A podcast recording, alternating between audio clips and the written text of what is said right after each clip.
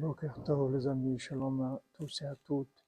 Baruch Hashem, aujourd'hui, il y a un groupe de 40 qui est arrivé à Ouman, Baruch Hashem, pour prier chez Rabbeinu. Bezat Hashem, Brachavat Tzlacha pour tout le monde. Et une Bezat Hashem, bonne santé, un fois shlema pour tous les malades, une bonne délivrance pour toutes les femmes qui doivent accoucher, que tout se passe bien, Bezat Hashem. Les évoquines du Shalom Bayit, que du bien, que tout vous vienne facilement, Bezat Hashem.